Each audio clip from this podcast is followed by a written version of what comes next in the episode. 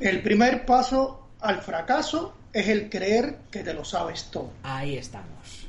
Don't concentrate on the finger or you will miss all that heavenly glow.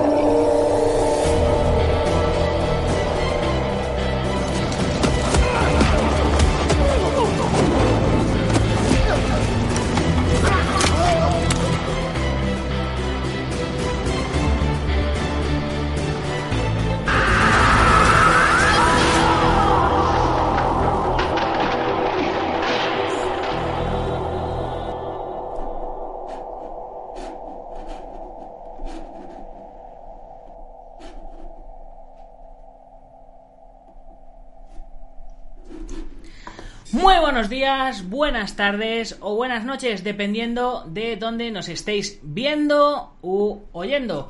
Yo soy Nacho Serapio, fundador de Dragon, y os doy la bienvenida a una nueva emisión de Dragon Magazine, tu programa de artes marciales y deportes de contacto. Hoy es jueves 26 de marzo de 2020 y vamos por nuestro programa número 739. Y bueno, nuestro programa de hoy, como siempre, se lo dedico a alguien y hoy en concreto se lo dedico a Adrián Arriola de Uruguay, nuestro nuevo suscriptor en la comunidad Dragon. Adrián, ya puedes disfrutar de todos los contenidos de Dragon.es. Y por otro lado, hoy se celebra el Día Mundial del Clima, que se conmemora el 26 de marzo de cada año y surge con el propósito de concienciar a la población sobre la importancia que tienen las acciones y actividades del ser humano en la variación climática.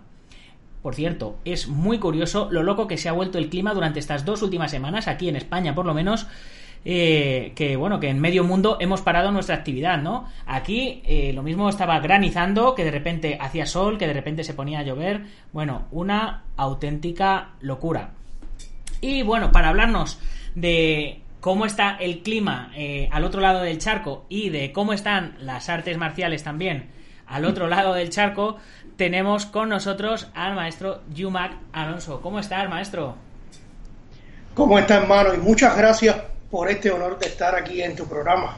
Gracias, gracias. Canelado, gracias ¿ah? a ti por atenderme. No. Mira que, mira que cómo está el clima, que tienes atrás un, un tsunami, ¿no? En el, en el Sí, cuadro. esta es una de las decoraciones que uso acá en, para yo también hacer mis videos, ¿no? Sí. Aquí el clima está bastante agradable. No hace ni mucho calor, hace bastante fresco. Parece que la naturaleza está como que a contenta, ¿no? De que nosotros estemos un poco confinados en nuestras casas en estos momentos. ¿no? Aquí Es algo muy, muy simpático. Aquí es que parece que se ha vuelto loco el tiempo. Porque ya te, ya te digo, eh, una auténtica locura. Eh, parece que, claro, de estar contaminando en la ciudad constantemente, de repente, de dejar de emitir eh, todo humo, toda esa, esa gorra o esa boina, esa, esa capa de polución que había, pues a lo mejor se ha ido quitando o no, o- y se ha debido de volver loco. Igual que, que las palomas que había por Madrid, que, que es una ciudad muy bella, que tiene muchas palomas, deben estar alucinando, deben estar diciendo, ¿dónde cojones está la gente?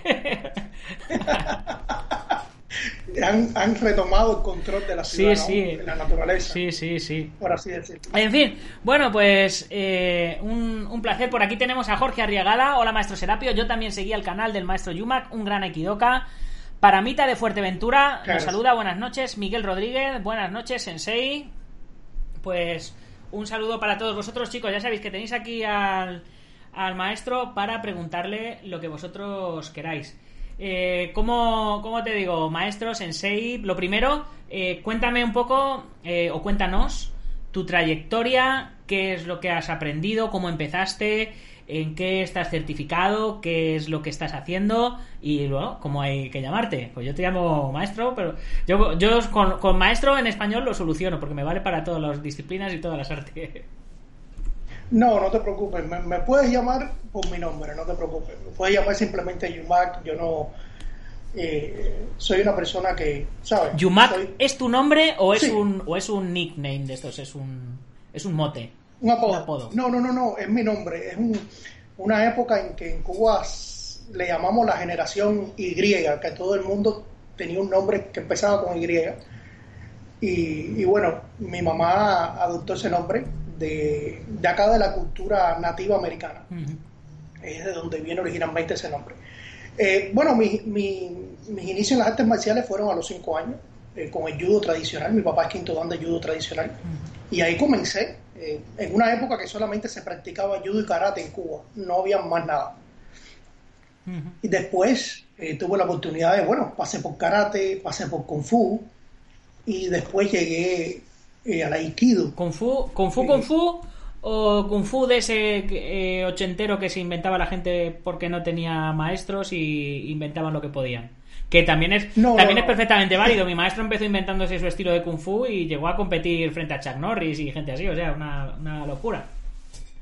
No, era un, un estilo bastante duro, se hacía en la sociedad china allá en Cuba, eh, un estilo bastante fuerte, eh, de trabajaba mucho las luchaciones, muchas técnicas bastante duras de proyecciones, derribe.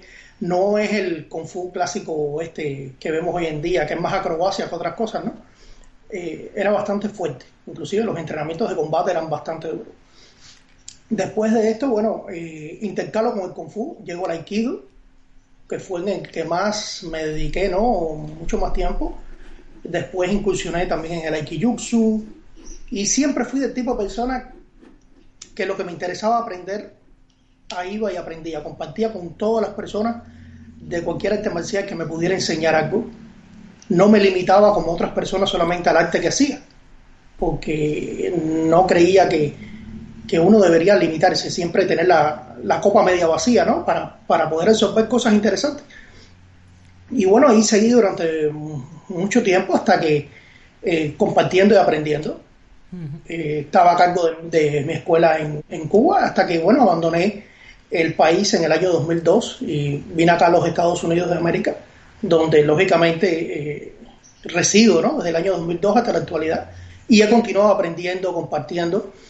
Eh, actualmente estoy evaluado por una organización muy prestigiosa de artes marciales, la Kodo Botoku Renmei, que me evaluó después de mucho tiempo eh, con el grado de Rokugan, de sexto Dan, un examen que se realizó en Washington, la capital acá de Estados Unidos, eh, con un tribunal de maestros de Chonryu, de Jujutsu, de Hakuryu, de diferentes modalidades que fueron el, el, el board, ¿no? el tribunal de, de examen que hubo.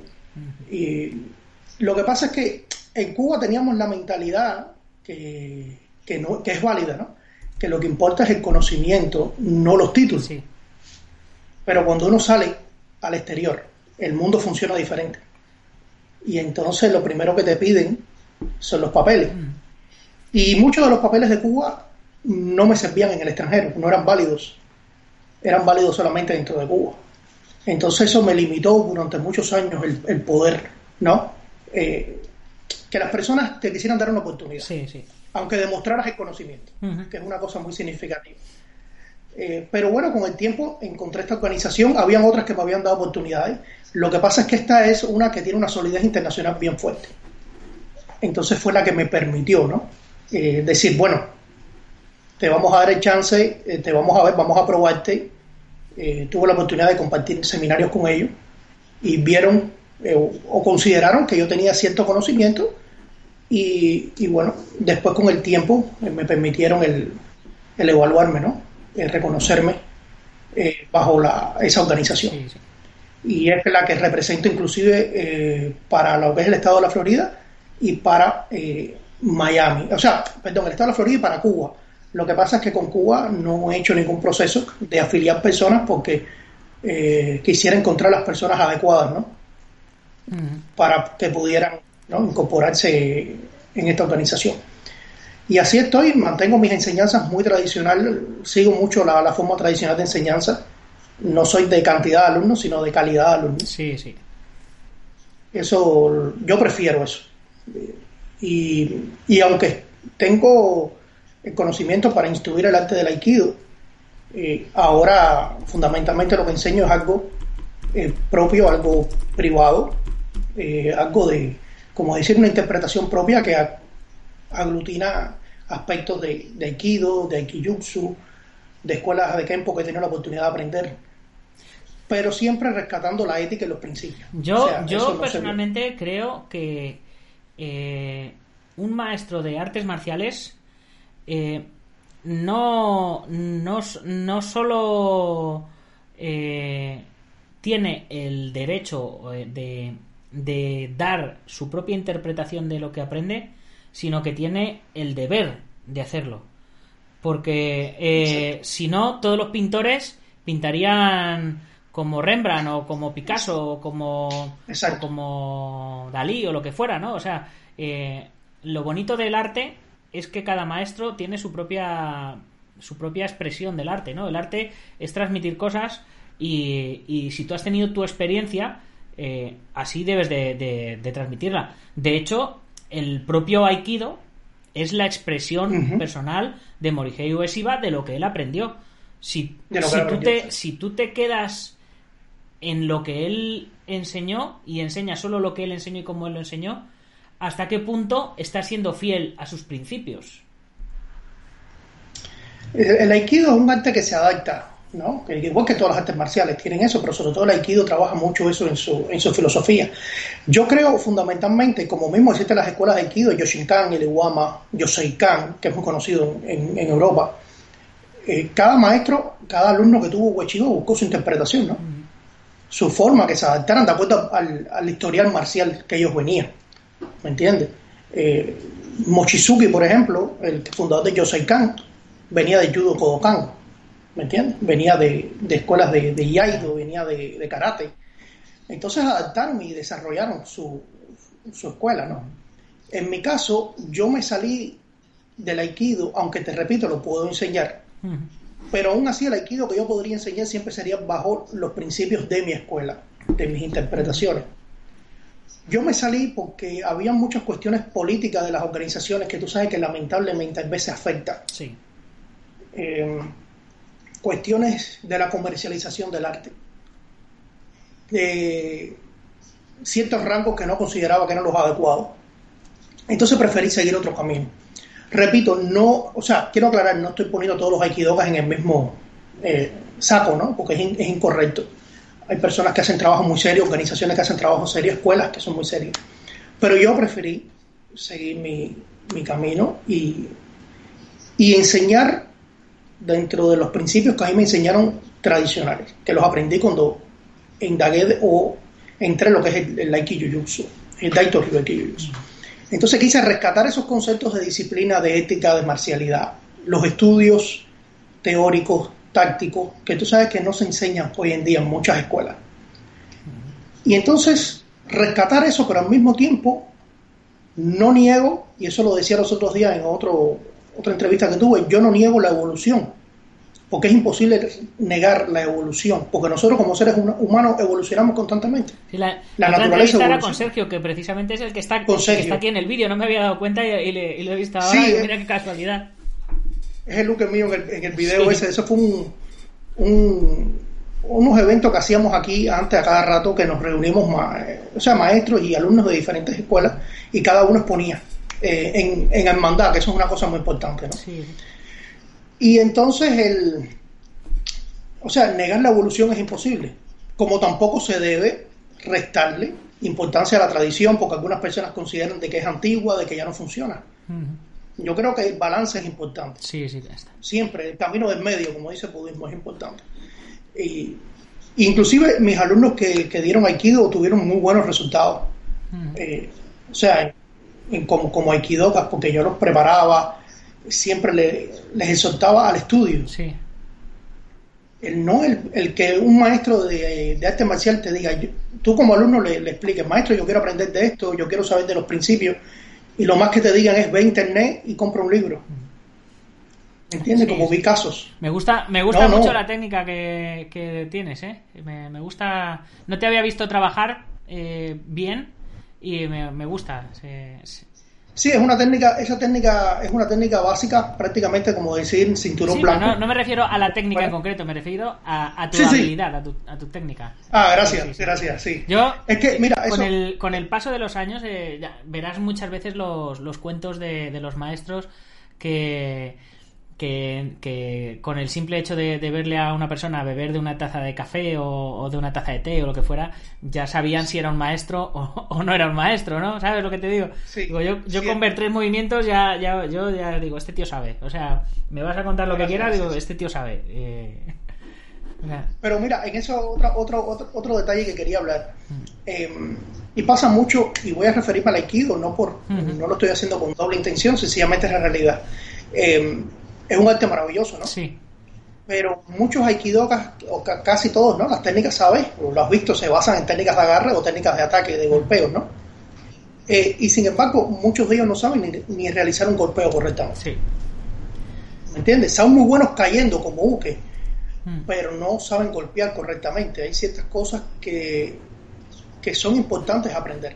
Y yo, el, el uso de la Temiwasa, el mismo fundador del Aikido decía que el Aikido es un gran por ciento Atemi Sí. para garantizar la técnica. Sin embargo, hoy en día lo que menos se hace es Atemi. Vamos a ver, vamos a ver aquí un momentito, te, te voy a interrumpir un momento que ya empiezan aquí Sí, sí. a acumularse comentarios de, de la gente. Sergio Collado, hey, mucha fuerza desde de Granada, hoy hice en diferido el entrenamiento de la mañana, gracias por la labor Nacho, por motivarnos, saludos, Jonathan Naranjo, saludos maestro Yumak, he visto muchos de sus vídeos, mis respetos, os... Eh, Jonathan Naranjo es, es un maestro que, de Venezuela, que ahora que está afincado aquí en España, es medio venezolano, medio español, y, Ah, y es, es un crack. O sea, que, que si él se ha puesto a ver tus vídeos y, y te da sus respetos, eso es un certificado de garantía, al menos, al menos para mí. Eh, Me. KO Integral Mix Combat System comenta saludos maestro, estoy a la espera de las preguntas, siempre muy interesante escuchar al maestro Yumak. KO Integral Mix Combat System, haz tú las preguntas y yo las voy leyendo, no te preocupes. Jonathan pregunta, Sensei Yumak, me gustaría saber su opinión acerca del grado con respecto al conocimiento. ¿Cree que es equivalente o simplemente mercadeo? Os 301 Crespo, buenas noches. Y Jorge Arriagada nos felicita por pasar los mil suscriptores. Jonathan también te felicita, buena base y técnica. Así que bueno, la pregunta que tenemos es tu opinión acerca del grado con respecto al conocimiento. ¿Es equivalente o simplemente mercadeo? Ok. Eh, yo me caracterizo, como siempre digo en mis charlas, ¿no? En mi canal, eh, soy eh, muy políticamente incorrecto en el aspecto. O sea, digo lo que pienso en la base de respeto siempre. Y si me piden una que dé mi opinión, yo la doy, ¿no? De acuerdo como yo entiendo. Eh, en las artes marciales, sobre todo, eh, después de, de la restauración Meiji, se establecieron rangos, eh, no solo los rangos marciales, sino los equivalentes a los rangos como instructor que supuestamente iban equivalentes también a un conocimiento que debería tener la persona. ¿Ok? Me refiero a los grados de Kyoshi, Renshi, ¿no? Todo ese tipo de categorías.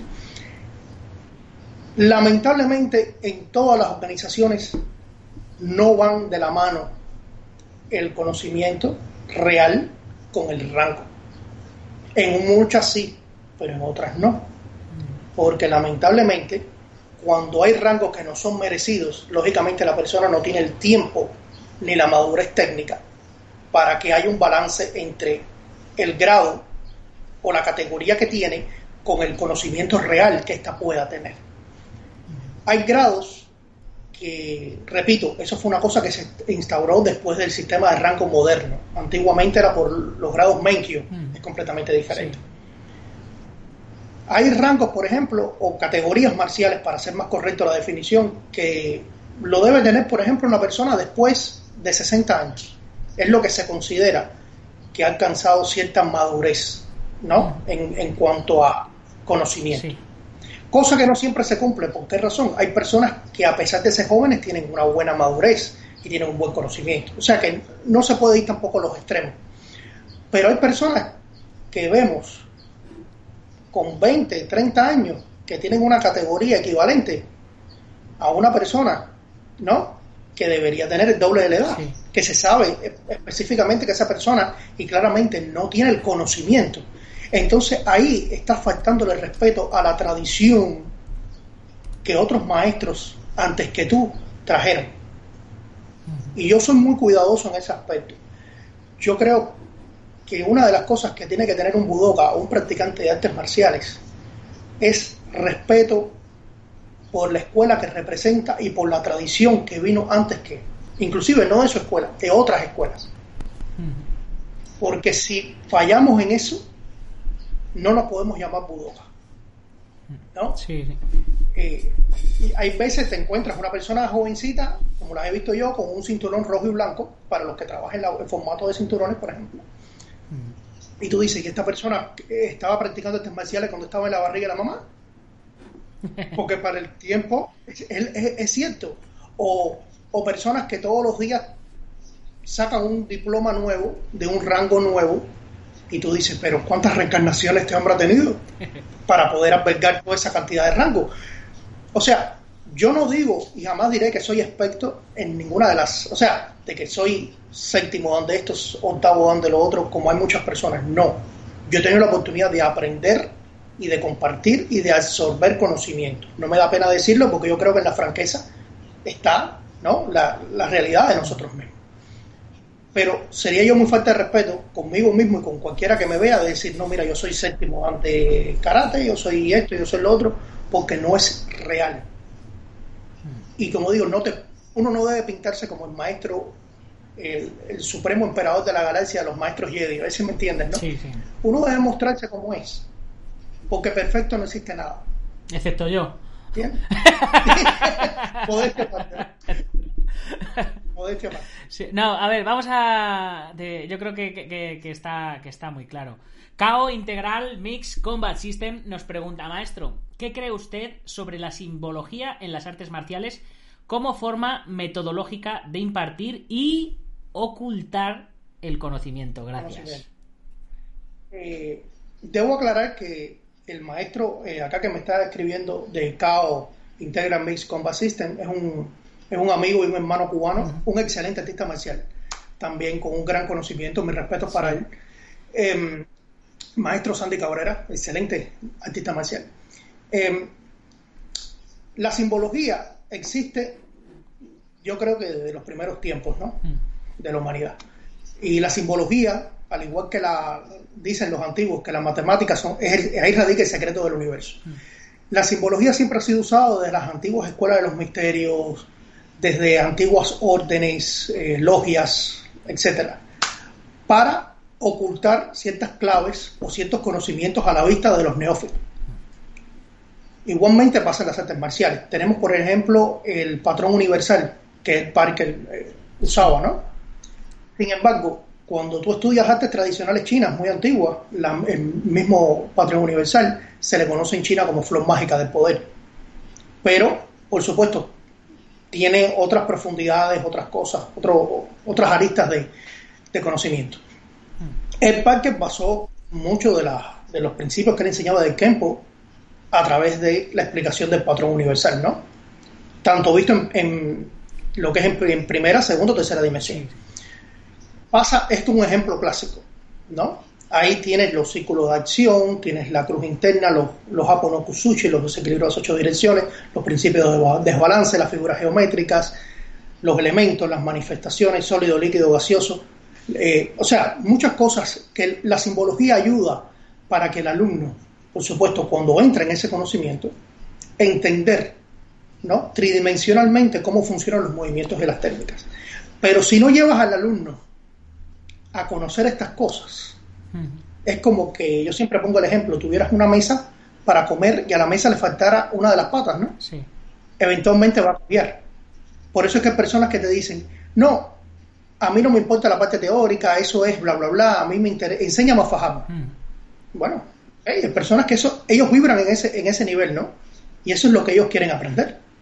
Pero eventualmente van a tener un, como decir, un- una tajada del pastel, ¿no? Sí. No van a tener el pastel completo. Yo creo que eso va más también Y- por, por edades. Hay, hay edades y momentos en Por tu supuesto. vida en las que en las que te apetece una cosa y edades y momentos en las que te en las que te apetece o descubres otro tipo de, de conocimientos.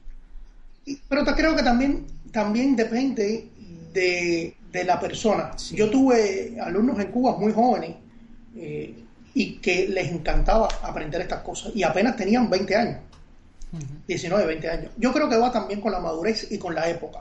Yo creo que hoy en día le prestan más atención a cuántas combinaciones podemos hacer en el PSP o en el Nintendo para ver los jueguitos que eh, estas cosas, Sí. ¿no? Yo entiendo también, las, las épocas cambian y, y la juventud está bombardeada de cosas diferentes, ¿no? Yo, yo mi primer Eh. libro de, de parapsicología eh, me lo regalaron con 10 años.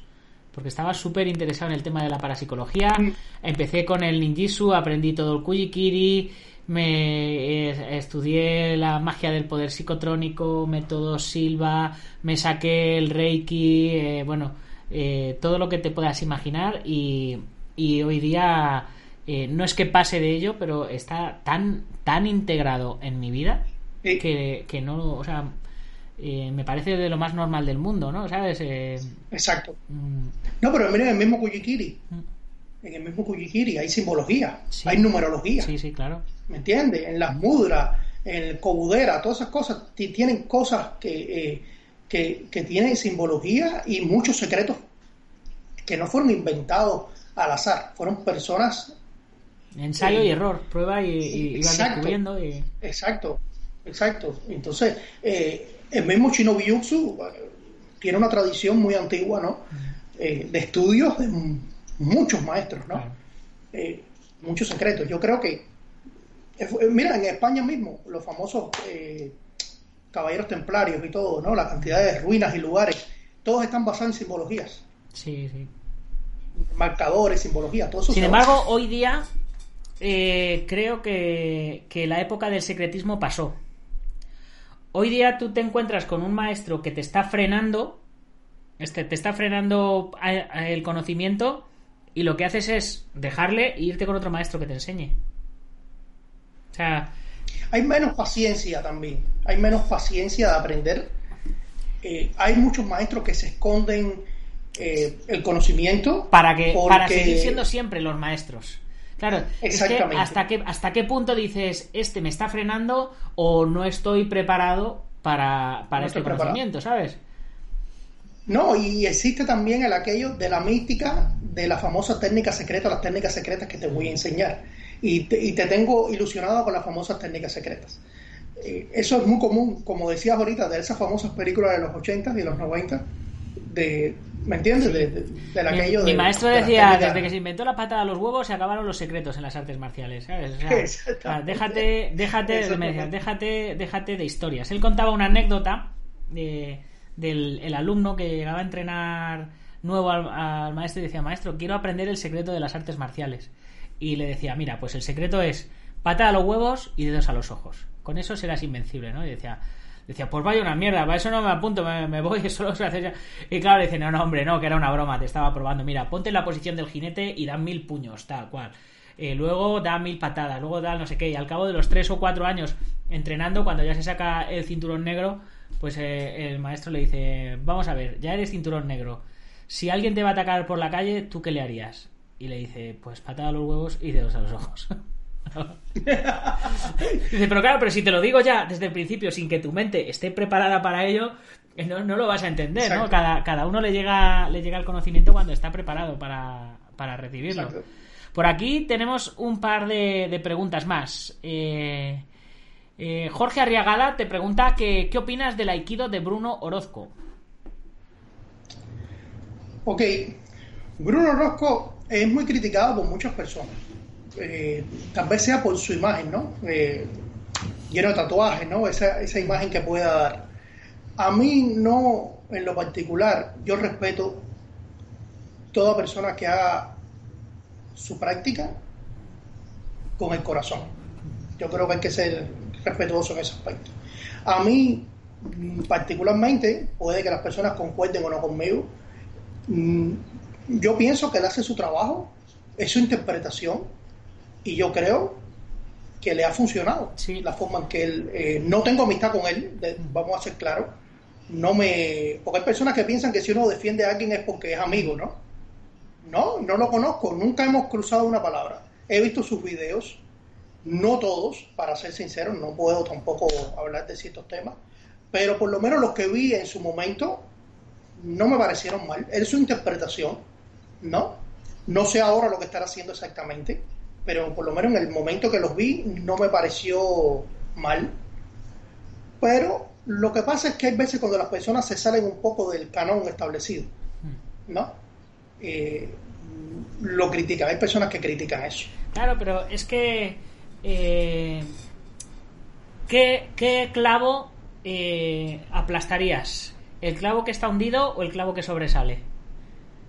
Sí, El que normalmente se- es el clavo que el que sobresale. que sobresale, o sea, es que eh, hay gente que destaca por lo que sea, por H o por B, y gente que no destaca. Normalmente la gente que critica toda esta gente que, todas estas movidas que hay por internet, los que critican son, suelen, eh, suele ser porque ellos no destacan muchas veces. Es, es, es una lástima, pero en este mundo de las artes marciales hay mucho ego y hay muchas envidias y, Sí. y- y muchas veces eh, vemos nuestros defectos reflejados en, en los demás, ¿no? Exactamente. Y hay...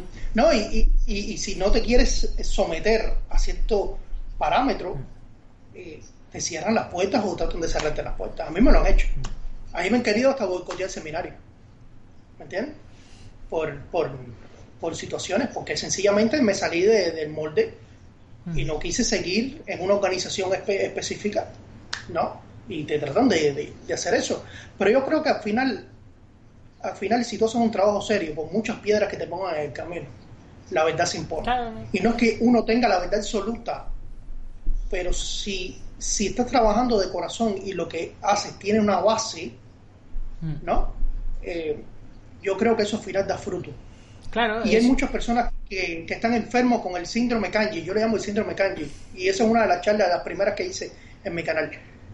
El síndrome Kanji, yo le llamo así, es acto también propio de las personas que, porque tengan un papelito con, con la escritura japonesa que se lo dio Tanmascón maestro, se creen superior de otros que a lo mejor no lo tengan, aunque trabajen bien. O que porque viene tan maestro, me tiro la foto con el japonés, digo, mira, me tiré la foto con el maestro asiático con los ojos rasgados, ¿no? Eh, o sea, el, el síndrome Kanji se expande a, a muchas aristas Sí. y lamentablemente eh, pasa con muchas personas, ¿me entiendes? Pasa con muchas personas, van a los seminarios y pagan cierta cantidad y aunque en los seminarios ese maestro cada vez que venga le enseñe lo mismo y no cambie porque lo que viene es a cobrar su dinero, pero están ahí para tirarse la foto con el japonés o con el chino o con el coreano, ¿no? Y a lo mejor hay un maestro, por ejemplo de España, que da un seminario espectacular y tiene buen conocimiento y no se le apoya igual que si viniera un asiático. Y eso pasa en todos los países. Pero ¿por qué no? El maestro puede tener inclusive un conocimiento hasta superior. Sí, sí, pues, Porque en Japón tampoco todo lo que brilla no es oro. puede tener Digo, ¿qué mejor, mejor marketing y ya está. El- Exacto. Claro, ya el hecho de tener los ojos rasgados ya te da como un pedigrí que parece que tienes mejor, Exacto. que tienes mejor marketing, ¿no? Exactamente. Lamentablemente a veces ocurre. No siempre, pero ocurre. Vamos a ver por aquí qué, qué más cositas nos preguntan. Sergio Collado, maestro, practico sanda. Me motivó la defensa personal desde mi ignorancia. ¿El aikido es práctico en esta materia o da igual el tipo de arte marcial e importan otros factores? Gracias. Eh, me, entiendo en defensa personal. Me motivó. Practico sanda, me motivó la defensa personal. Entiendo que si el aikido es práctico en defensa personal. Depende de la modalidad de aikido que hagas. Eh, como eh, creo que en España se usa el término de aikido de salón. Eh, tenemos un amigo o, o otro tipo de aikido. ¿Sabes, Hay ¿Sabes personas- de dónde viene ese término? ¿De dónde? del arte del toreo, de torear. Eh, está el Ah, oh. está el, el, el torear con el toro o el tore, o el Ajá. toreo de salón, que es ensayar los pases sin que haya toro. Eso es torear de salón, Sí, es ensayar los movimientos. Por eso de ahí viene el término to- el eh, aikido de salón. Mira, aprendí algo nuevo. El, hay, hay escuelas que enseñan un aikido, repito, no me estoy generalizando, pero hay escuelas que enseñan un aikido que es de salón. El aikido donde nada más que te miro y coges la caída sin que haya una técnica. O que, o que si, ni siquiera te hago la técnica, te miro y te tumbo con la energía, ¿no? Eh, a, lo, a lo Luke Skywalker, ¿no? Eh, y están hay personas que hacen un aikido bastante fuerte, inclusive el aikido llevado a la forma operativa o defensa personal, ¿no? En las personas Que dicen, ese, no, aikido, por cierto, es un poco el aikido Ajá. que hace Bruno Orozco. Porque, porque Bruno ha tenido, mm, lamentablemente, ha tenido mucha experiencia en la calle. Eh, y claro, pues eh, unes lo que has aprendido a lo que has vivido. Es lógico. O sea, sería, Exacto. sería ilógico enseñar una cosa que no te ha servido en la calle. Si, si yo te hago un kote gaeshi y me funciona, pero si a la vez de hacer el kote gaeshi te meto un codazo en la cara y a mí me funciona en la calle, pues Exactamente. pues a partir de hoy mis alumnos van a hacer el kote gaeshi con el codazo. ¿Por qué? Supuesto. Porque a mí me salvó la vida. Exacto. Por eso te decía, lo que había visto de él, Mm. no, no he seguido mucho, pero lo que había visto en su momento me parecía correcto, o sea, me parecía que le funcionaba. Eh, el problema es que, mira, el mismo Kotegaichi, cualquier técnica, la gente dice, no, porque esta técnica es de Aikido. Señores, Kotegaichi está en el Aikido, está en el Kung Fu, está en el Jujutsu, está en el Judo tradicional. Claro. Muchas de esas técnicas coinciden en muchas artes, lo que cambia es la forma de ejecución. Otra, otra de las de las eh, fra- frases míticas de, de mi maestro Juan Hombre era eh, hasta que el hombre no tenga tres brazos y cuatro piernas, está todo, está todo inventado en las artes marciales. La patada frontal es la misma en chino, en inglés, en coreano que en japonés. La patada, digamos, eh, el puñetazo a la cara duele igual, te lo den en el idioma que te lo den. Y la patada, la patada al pecho o la patada al costado te va a doler igual en el idioma en el que te la den. Da igual, lo único que varía Exacto. es cómo la entrenas y Cómo la el concepto sociocultural que engloba al, maestro que te la ha enseñado, ¿no? Al maestro fundador del estilo. Por supuesto. Pero miren, el caso de- practicante de Sanda, Sanda, como todo arte marcial, yo digo que no hay arte marcial buena ni mala, es, es- es el ser humano que la practica, ¿no? Mm. Eh, si usted, su maestro, usted como practicante es capaz de adaptar formas de entrenamiento y métodos de entrenamiento que le permita a usted ¿no? reaccionar y poder trabajar la técnica en el momento adecuado, usted puede hacer las técnicas. Por supuesto, en eso está la habilidad, porque siempre la persona que combate con usted o que va a tener un enfrentamiento, tú tienes que pensar que tiene el mismo o más conocimiento que tú. ¿no? Como dice mi amigo Sandy eh, Cabrera de, de CAO Integral Mixed uh, Martial System, eh, eso, esa era una frase muy de él. Todo, siempre tienes que pensar que la persona sabe lo mismo o más que tú. Claro. Si tú eres capaz de entrar en esa en ese contraste ¿no? del Mm. combate y poder buscar la, la- el hueco para poder aplicar la técnica, porque siempre cuando hacemos las técnicas o las defensas, las hacemos en primera persona, como en el español. Mm. ¿Me entiendes? Sí. Pretendemos que la persona se va a quedar en una posición específica y que si le golpeamos aquí va a ser la reacción que nosotros esperamos. Y para aprender las técnicas está bien, porque tienes que tener un patrón de enseñanza, lógicamente. Tú no puedes correr antes de caminar. Pero después tú como instructor tienes que ir llevando al alumno a un punto que el alumno sepa reaccionar, lo que es el taquemuso, la creatividad, a partir de todo Claro. la reacción que el contendiente vaya Primero te, enseña, te enseñan a hacer letras, te enseñan a formar frases y luego tú ya escribes. Exacto. El problema es que la mayoría de las, de- de las personas que he visto, ellos enseñan la primera fase y pretenden de que el alumno se quede así todo Sí. el tiempo. Y que la otra persona es un ser pensante y reacciona y tiene conocimiento. Y a lo mejor no tiene un conocimiento marcial, pero tiene un conocimiento de la calle, que las peleas en la calle en sí es una ciencia. Claro. ¿Entiendes? Sí, sí. Entonces, tú tienes que pensar en base a eso y como instructor tienes que llevar al alumno a esa superación. Vamos a ver, ¿Entiendes? sí, vamos a ver qué más cositas nos ponen por aquí. Kao nos comenta, si el maestro hace eso, pues simple, ya no son maestros. Por eso es que las artes marciales no son lo que eran, por desgracia. Se debe a la mediocridad de muchos maestros. Da- dice, ¿me puedes dar su opinión sobre el conocimiento del manejo inteligente de las distancias en las artes marciales? Eh, Xavi, Xavi nos comenta, antes de, antes de que contestes, nos comenta, no solo en las artes marciales, en todo, la masa arrastra hacia la masa. Por eso es eh, con respecto a lo del tema de, de destacar. Y cuando consigues sobresalir es cuando te admiran. Unos te admiran y, y otros te odian. 301 Crespo comenta respecto a lo del tema del secretismo, no sé si estaré equivocado, corregidme por favor si es así. Yo creo que no se le puede enseñar todo a todo el mundo. Heiwa. Bien, tenemos por aquí dos, dos preguntas. La primera, eh, lo de la opinión sobre el conocimiento del manejo inteligente de las distancias y luego lo que comentaba Crespo eh, respecto al tema del secretismo, si se le puede enseñar todo a todo el mundo. No, por supuesto, tú tienes que ir, o sea, ningún alumno es igual que otro. Y aquí quiero primero atacar esta pregunta, por decirlo de alguna forma. Eh, ningún alumno es igual que otro. Y tú tienes que ser capaz hasta donde el alumno llega en cuanto a valores, en cuanto a, a forma de comportarse, Sí, ¿no? Porque recuerden que hay una actitud dentro del dojo y una actitud fuera del dojo. Mm. No siempre la actitud que vemos en el dojo es la verdadera cara del alumno. Hay personas que, tú sabes, cambian de máscara sí, fácilmente. sí, sí. Y cuando tú enseñas un arte marcial, tú estás enseñando un método de defensa y estás enseñando un arma a la persona.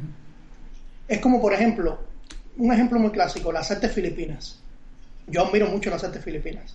De hecho, tengo un gran amigo que vive en México, cubano, excelente maestro de artes filipinas, y con él he aprendido muchísimo. Miguel Arroyo vive en México, excelente maestro. Pero en las artes filipinas, por ejemplo, te enseñan desde el primer momento a usar cuchillo. Bastón, cuchillo, daga, etcétera, ¿no? Yo particularmente sería de la opinión, si yo fuera instructor, yo sé que yo no soy nadie para cambiar tal vez el currículum de una arte filipina, pero yo esperaría un tiempo para ver quién es la persona y en ponerle un cuchillo en las manos y enseñarle a manejar un cuchillo, a ver si me entiendes el punto. Mm. Todo depende de la persona. Tú tienes que ir viendo hasta qué punto esa persona de verdad vale la pena enseñarle ese conocimiento. Porque hay veces hacen mal uso del conocimiento. Es la forma en que yo lo veo. A lo mejor estoy equivocado, pero es la forma en que yo lo veo. Yo creo que como cada persona es un ser, un ser único, tú tienes que ir trabajando con, con cada alumno en su individualidad. Es la forma que yo por lo menos trabajo. No pretendo que todo el mundo sea así, ¿no? Pero es la forma que lo veo. En cuanto al trabajo con las distancias, la distancia de por sí, o mai, como se le llama en, en japonés, ¿no? Mm. El trabajo a la distancia es una de las cosas fundamentales en un, en un enfrentamiento, en un combate o en una práctica, cualquiera de las manifestaciones. Porque lógicamente el enfrentamiento no es ni siquiera un combate. El, combate puede ser un combate competitivo, puede ser un combate en el dojo, controlado. Ya yo lo que yo considero enfrentamiento es fuera de lo que es el dojo en una situación real. Y el uso de la distancia es algo fundamental en cada técnica. Desde la distancia más larga, que es lo que yo llamo la distancia de la gritería. Es en la distancia en que las personas se gritan unos a otros pero no se hacen nada. ¿No? Que uno dice, te voy a matar, te voy a... y el otro responde. Eh, hasta la distancia corta extrema, que es la, la distancia de percepción, Mm. ¿no? Que es la distancia que estás en el cuerpo corto, Sí. donde casi siempre se termina en el suelo, porque es el abracamiento, ¿no? Sí, sí. O por lo menos, o por lo menos uno de los dos termina en el suelo. o por lo menos uno de los dos, cuando ya entra el cuerpo en contacto. Porque normalmente las artes marciales te hablan de tres distancias, larga, media y corta. ¿No? Sí. Yo realmente, para mí son cinco distancias. ¿Por qué razón? Porque está extrema larga, que es la que te hablo, que es la, la de gritería, Sí. ¿no? Y la corta extrema, que es la que ya terminas Mm. en el piso, ¿no? Sí, sí. sea lo que estés haciendo, combatiendo, aplicando una técnica de movilización, de control, ¿no? En el piso, sea un osawasa o osakatamewasa, como quieran llamarle. Y el uso de esas distancias y saber trabajar la distancia es lo que te da a ti, en muchas ocasiones, el resultado de lo que tú vas a hacer. Hay situaciones, por ejemplo, si lo has visto en esos famosos videos que hay, que las personas filman con celulares, ¿no? Sí. Hay veces unas personas están discutiendo y uno le lanza al otro un golpe de, desapercibido y lo deja desmayado en el piso. ¿No? Porque la persona no supo medir la distancia, no supo tal vez interpretar por la gestualidad de la persona, por el lenguaje corporal de la persona, que esa persona podía realizar un ataque, que si él hubiera estado a lo mejor ciertos eh, medio metros, tal vez más lejanos, no hubiera sido efectivo el golpe que esa persona lo hubiera tirado. Y parece algo tonto, pero eso es un estudio de espacio y de distancia, que no todo el mundo entiende y que se supone que si eres artista marcial deberías Mm. Sí. conocer eso. Tú que has competido y has combatido, sabes perfectamente que la distancia es fundamental. Hoy, de hecho, Sí, en la clase, en la clase que he dado hace un rato en, en mi canal de YouTube y en Instagram, estado hablando acerca de la distancia. Exacto. No es lo mismo, lógicamente, el alcance que vas a tener con, con un pateo, que necesitas una distancia tal vez un poco más, eh, un poco más extensa, un poco más larga, no mucho, pero un poco más larga, a la distancia que vas a tener a lo mejor con el puño o que vas a tener con el codo. ¿Me entiendes? Claro. vas reduciéndose el- el- los vectores. Entonces vas llegando a lo que es la distancia de percepción, que es la, la corta extrema, donde puede estar tal vez un cabezazo, muchas cosas, ¿no? O un rodillazo, que erróneamente las personas la consideran un pateo. Y realmente el rodillazo, según los conceptos antiguos, no es un pateo, es un golpeo. Porque para que exista pateo tiene que haber extensión. Y en el rodillazo no hay extensión. Es sencillamente un golpeo con la rodilla. Sí. Ya eso es entrar en otros conceptos. Claro, yo lo, Pero- yo lo englobo en pateo más en técnicas de pierna. Lógico, técnicas de pierna, de tren Exacto. inferior o tren superior. Es. Exacto. Mm. Lo que pasa es que cuando ya lo, lo desglosas, ¿no? Claro. Eh, los conceptos de pateo, sobre todo los antiguos conceptos chinos, es flexión-extensión. Mm. Estamos hablando de cosas ya, Sí, sí. eh, pero el, realmente siempre se ponen en, en- pateo porque lógicamente es realizado con las piernas. Mm. Pero, o sea, el, tra- el trabajo a la distancia es extremadamente importante y es otra cosa que no se enseña muchas veces. No todos los maestros enseñan eso. Muy bien, se nos va yendo el tiempo, maestro. Eh, vamos a comentar un poquito, voy a enseñar un poquito tus, tus canales de YouTube. Y si Sí. quieres, ves comentando dónde te pueden localizar y demás. El principal es este de Budo TV Online, ¿no? Que cuéntanos un poquito qué es.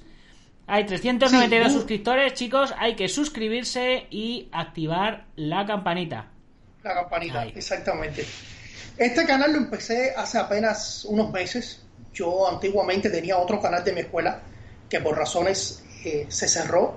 Empecé este haciendo unas charlas con respecto a- al budo, que le llamo Budo Talks. Ahí están está. las listas de reproducciones. Los, los Budo Talks. Tenemos entrevistas, tenemos debates con maestros de artes marciales, algunos eventos que he cubierto, tengo unos live que he hecho. Eh, eh, tengo un un video tour que me mandó un, un amigo que tenemos en Japón, eh, que es practicante de Wing Chun, da la casualidad, a pesar de ser japonés. Ah. Pero lo fundamental son las Budo Talks o charlas de Budo, que trato de todas las semanas hablar de un tema educativo, cultural e inclusive crítico también de las artes marciales, porque también abordo temas que puedan ser eh, críticos de cosas que puedan afectar ¿no? el mundo marcial en estos días. Y está el otro canal, que es Daibukan Heiho, Que que, este- lo abrí hace, sí, lo abrí hace poquitas semanas para rescatar lo que es el canal de la Sí. escuela, ¿no? Ya sabéis, chicos, perdí mucho- suscribirse y activar la campanita. Sí, por supuesto. Perdí muchos videos que tenía, perdí muchos videos, pero he logrado recuperar algunos y los estoy poniendo poquito a poco. Algunos son eh, ya de un tiempo atrás, otros son de la antigua representación que tuvo en Cuba, de algunos alumnos dando opiniones de la escuela, eh, entrevistas también que me han hecho. Y entonces ese es más nuevo, ese apenas tiene unas semanas, pero el principal es Budo TV Online, que, o TV Online, que es eh, el canal propio de que estoy tratando de que crezca, ¿no? Porque estoy incursionando en todo este mundo de, de los youtubers, ¿no? Sí, sí, no es, no es fácil, ¿eh? Prácticamente nuevo para mí, No es, no es fácil, no, pero tienes un montón de contenido subido. Sí, tengo bastante. Mm. Y les invito a que lo vean. Tengo algunas charlas en, Mira, que están en ambos idiomas, en inglés y en español. maestro Alberto Cuevas por aquí. Alberto Cuevas. Tengo también al maestro eh, José Caracena, que fue la primera entrevista que hice. Ujú. Eh, de las entrevistas, la primera fue al maestro de judo José Caracena, un excelente amigo. Eh, y bueno, esto eh, poco a poco estoy tratando de que, ¿no? que se dé a conocer y eh, hay personas que me han dicho, pero ¿por qué haces videos críticos que te puedes meter en problemas? Le digo, pero ¿por qué me voy a meter en problemas? Si son realidades que, que afectan el mundo marcial hoy en día, ¿no? Y, y yo creo que debe ser... No debemos Al que no, al que no le guste tu canal, que no lo que, no- que no se meta, ¿no? Eh, que, eh, claro, es, eh, yo hay cosas hay cosas que no entiendo, eh, por- sobre todo con el tema este de los likes y los dislikes y estas cosas. Digo, tío, si no te gusta lo que estás viendo, pues no te metas. Es tan sencillo como cambiar y, y buscar otro y buscar otro vídeo, ¿no? Exactamente. Igual quería invitar a cualquier persona, después que pase toda esta locura que tenemos hoy en día con el, Con el corona, con con el, el coronavirus. con- con el coronavirus, si después que todo se calme, eh, si a alguien le interesa tal vez incursionar, aprender o tener alguna eh, referencia de lo que es la escuela que, que enseño, que trabajo, también me puede contactar eh, a través de, de mi correo, ¿no? El correo de la escuela que es daibukai.gmail.com Ujú. y, y entonces, o pues puede escribir ahí a través de cualquiera de los canales. Y bueno, si está interesado, podemos eh, ¿no? entrar en conversaciones a ver. Si no, conseguís, si no localizar su canal, me lo decís y yo os paso Exacto. su contacto y, y ya está, no hay, no hay problema en eso, chicos. Muchas gracias por el apoyo y te agradezco una vez más que me diste esta gran oportunidad ¿no? De, de participar en, en estas entrevistas. ¿no? Ya eres famoso, eres una persona famosa en este mundo y yo apenas estoy como como Sí, bueno, bueno, ya, súper famoso. Mi, mi madre eh, tiene 50 cuentas falsas, ¿no? Como con la moda de las cuentas falsas, mi madre tiene 50 cuentas falsas y, y pone reproducciones a, a todos los vídeos. Qué buena idea, buena idea. eso. Sí, sí, sí. Mamá, un saludo.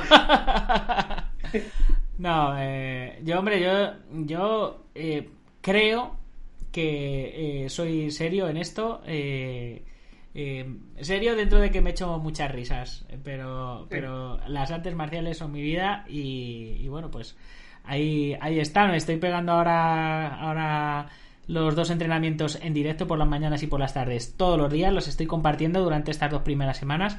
A la semana que viene ya bajaré un poco la, el, la publicación de entrenamientos porque me están diciendo que no son capaces de seguirlos. Entonces, si le, les voy a sacar cinco y por lo menos que entrenen cinco veces a la semana. El que no pueda por la mañana, que pueda, que pueda por la tarde. Y, bueno, el, camino se demuestra andando. El camino Siempre. Así que, eh, pues eso es lo que hay, maestro. Si si se te queda algo por decir, eh, alguna página, alguien a quien agradecer, alguien a quien maldecir, eh, lo que lo que sea, este es el este es el momento. Habla ahora o calla para siempre. No, nada. Primero, bueno, una vez más agradecerte a ti por, por esta oportunidad. Agradecer a los amigos que han dado tan buenas opiniones en el chat, eh, al maestro Sandy, a, a, Miguel, mi alumno en, en Islas Canarias, que vamos a ver si en un futuro no muy lejano eh, podamos tener una buena representación allá en España.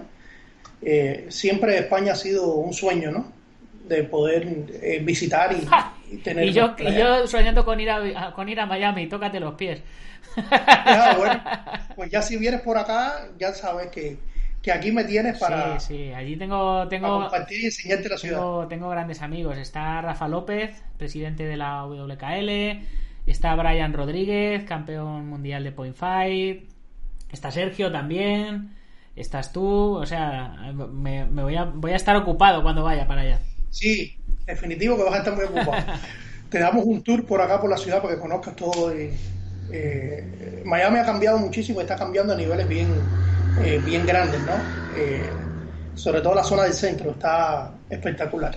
Y nada, agradecerle a todas las personas y ojalá, ¿no? que, esta entrevista sirva un poquito más para ¿no? Eh, las personas conozcan y, este trabajo que estás haciendo que es muy bueno. Yo creo que, ha sido un gran aporte ¿no? a la comunidad online de las artes marciales. Pues eso. Y esperemos que mi canal también crezca. ¿no? Espero, espero, estamos.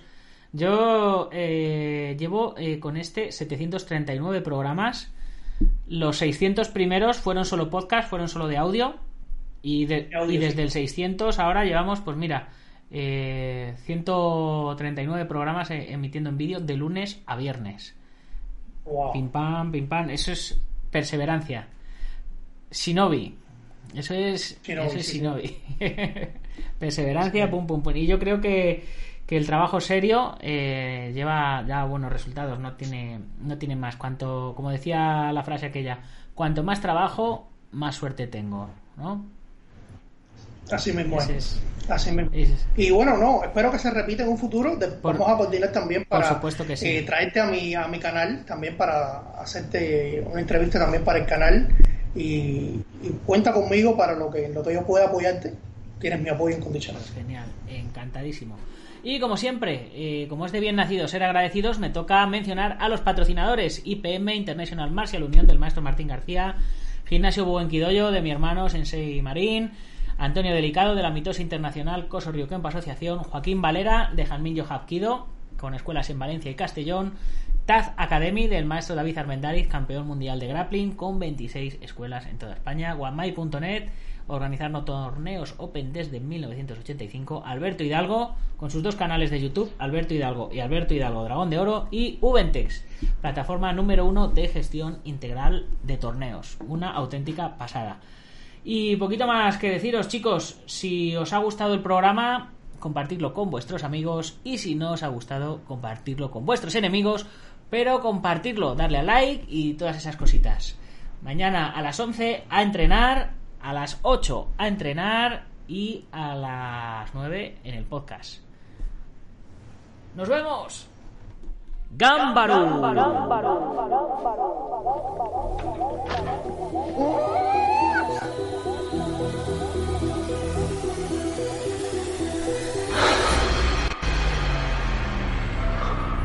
Ya Kung Fu.